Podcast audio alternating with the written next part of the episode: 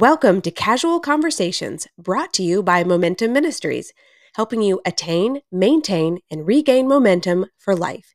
Let's join the conversation with author and pastor Scott Wade, president of Momentum Ministries. Good morning. This is Pastor Scott, and I hope you had a great Christmas. Had a great Christmas?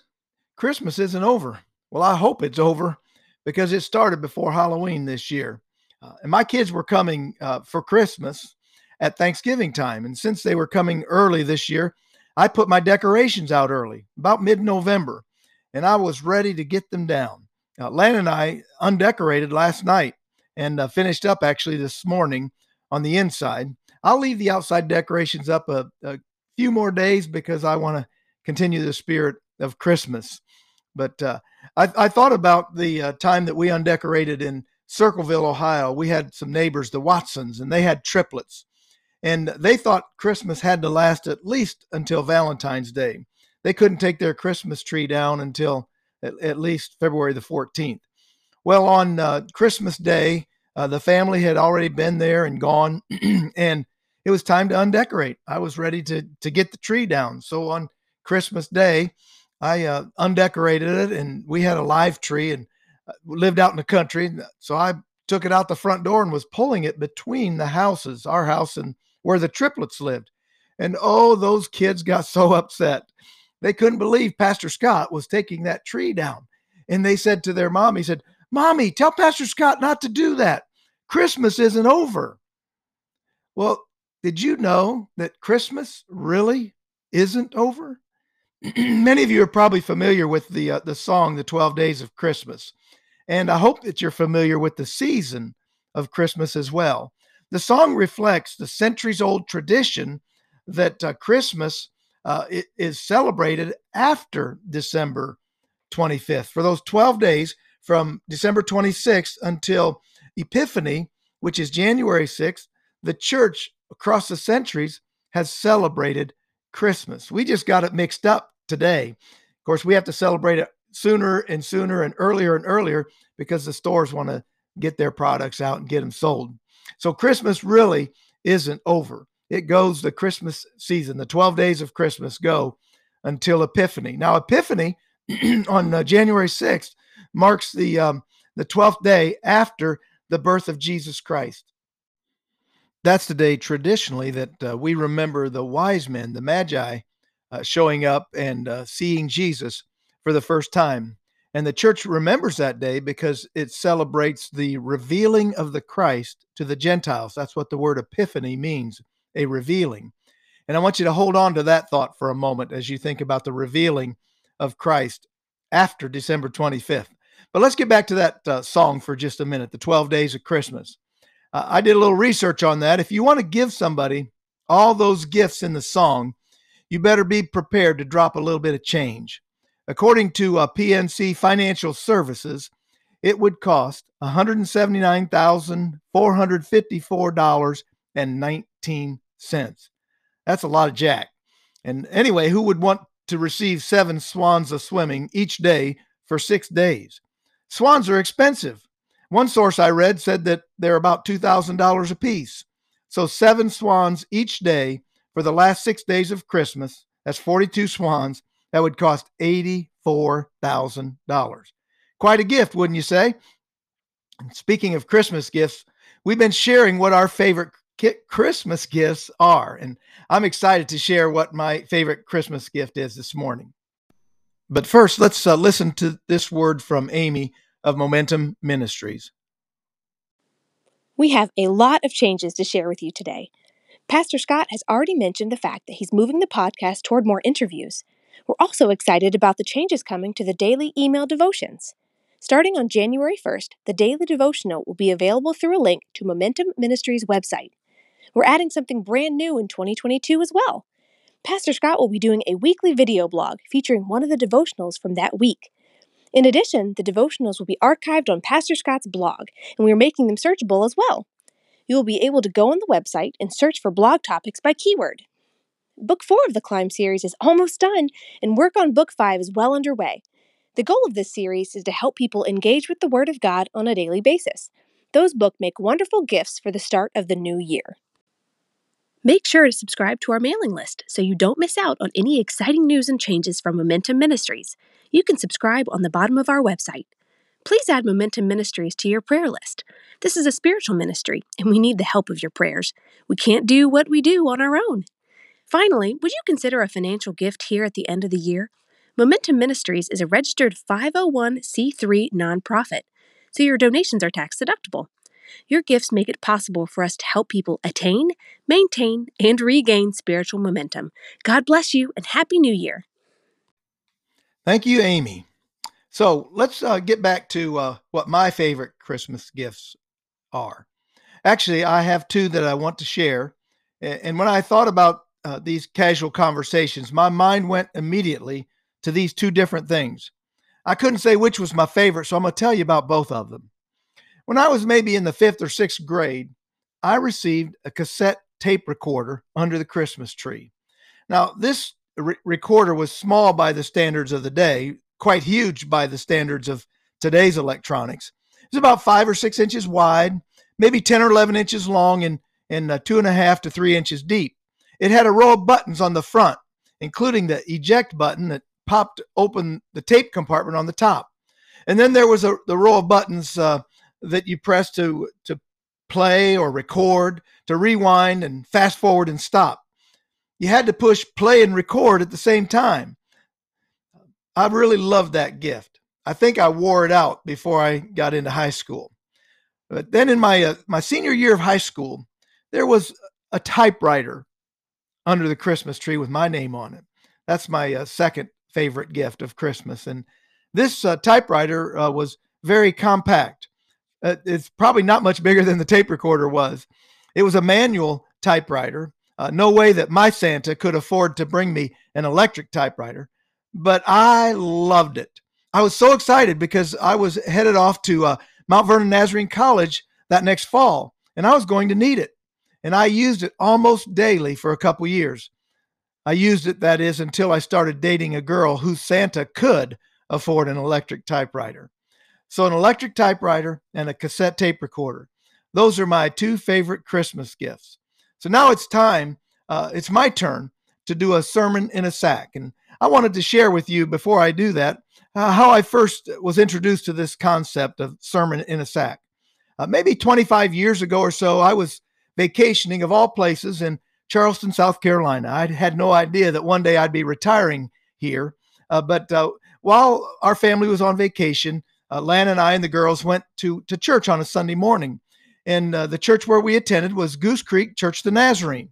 It's now uh, Calvary Church of the Nazarene in Goose Creek, but the the pastor uh, called the children down front.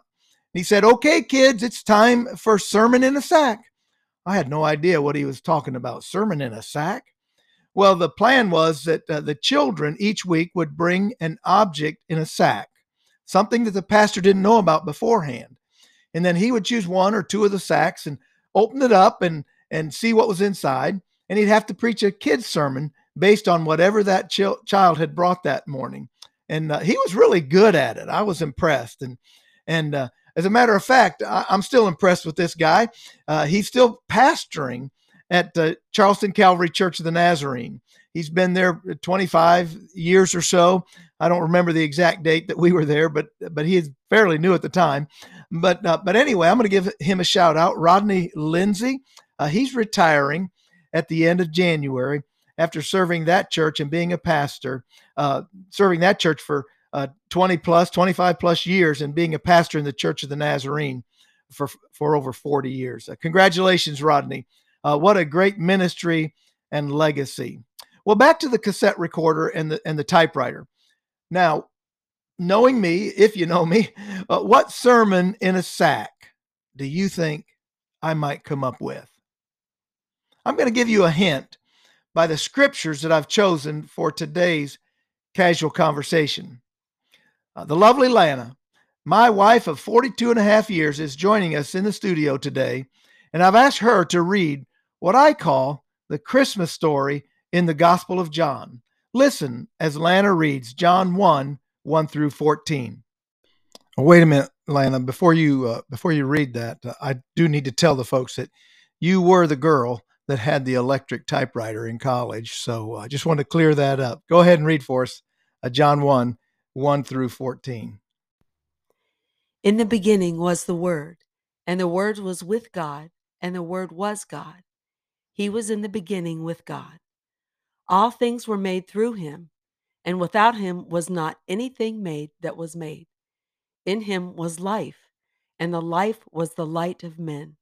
The light shines in the darkness, and the darkness has not overcome it. There was a man sent from God, whose name was John. He came as a witness to bear witness about the light, that all men might believe through him. He was not the light, but came to bear witness about the light. The true light, which gives light to everyone, was coming into the world. He was in the world, and the world was made through him, yet the world did not know him. He came to his own, and his own people did not receive him. But to all who did receive him, who believed in his name, he gave the right to become children of God, who were born not of blood, nor of the will of the flesh, nor of the will of man, but of God. And the Word became flesh and dwelt among us, and we have seen his glory, glory as of the only Son from the Father, full of grace and truth. Thank you, Lana. I love that verse. The Word became flesh and dwelt among us. So now, how do I tie a cassette recorder and a typewriter and John 114 all together with Christmas? Well, it's really easy if you think about it. A cassette recorder captures words on a magnetic tape and gives them substance that you can sense with your ears. A typewriter captures words on paper and gives those words substance that you can sense with your eyes. Jesus, who was born on Christmas, is the Word, and he gives substance to God Himself and God is experienced in all our senses. Um, I want to have Lana read us another passage that shows how we experience God and uh, and how the Word that was made flesh uh, comes alive to us in our senses. And this passage is another one written by John. It's First John verses one through three. That which was from the beginning, which we have heard which we have seen with our eyes, which we looked upon and have touched with our hands, concerning the word of life. The life was made manifest, and we have seen it, and testify to it, and proclaim to you the eternal life which was with the Father and was made manifest to us. That which we have seen and heard, we proclaim also to you, so that you too may have fellowship with us. And indeed, our fellowship is with the Father and with His Son, Jesus Christ. Again, I just love those words. That which we have seen, which we have heard, which we've touched, this we proclaim to you. My cassette recorder, that manual typewriter, they captured words, words that could be proclaimed, words that could be shared with others. And Jesus, when we experience Jesus, he is to be shared with others as well. When we see him, hear him, when he touches us, we are then to proclaim him so that others may know him too. So as you enjoy your gifts from Christmas, reflect on this one gift, that gift that's meant to be given away the Word of God, the Word made flesh, Jesus Christ. And then share him in some way a smile, a kind word, an act of kindness, a genuine concern. Share him with those you meet every day. Let me pray with you. Father in heaven, I thank you for the gifts of Christmas. For me personally, a typewriter and a cassette recorder meant an awful lot to a young boy. But even more, when I became a teenager, I met Jesus Christ, and he became real to me. And Lord, across these 45 years, He remains real and fresh and vibrant in my life.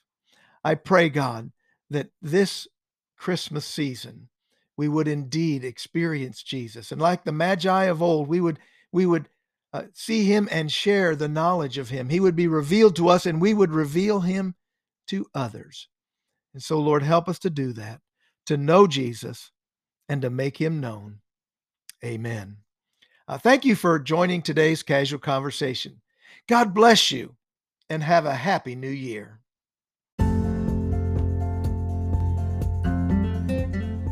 Thanks for listening in on Casual Conversations brought to you by Momentum Ministries. Visit our website at momentumministries.org. That's Momentum Ministries with two M's in the middle, dot O-R-G. God bless you and have a great day.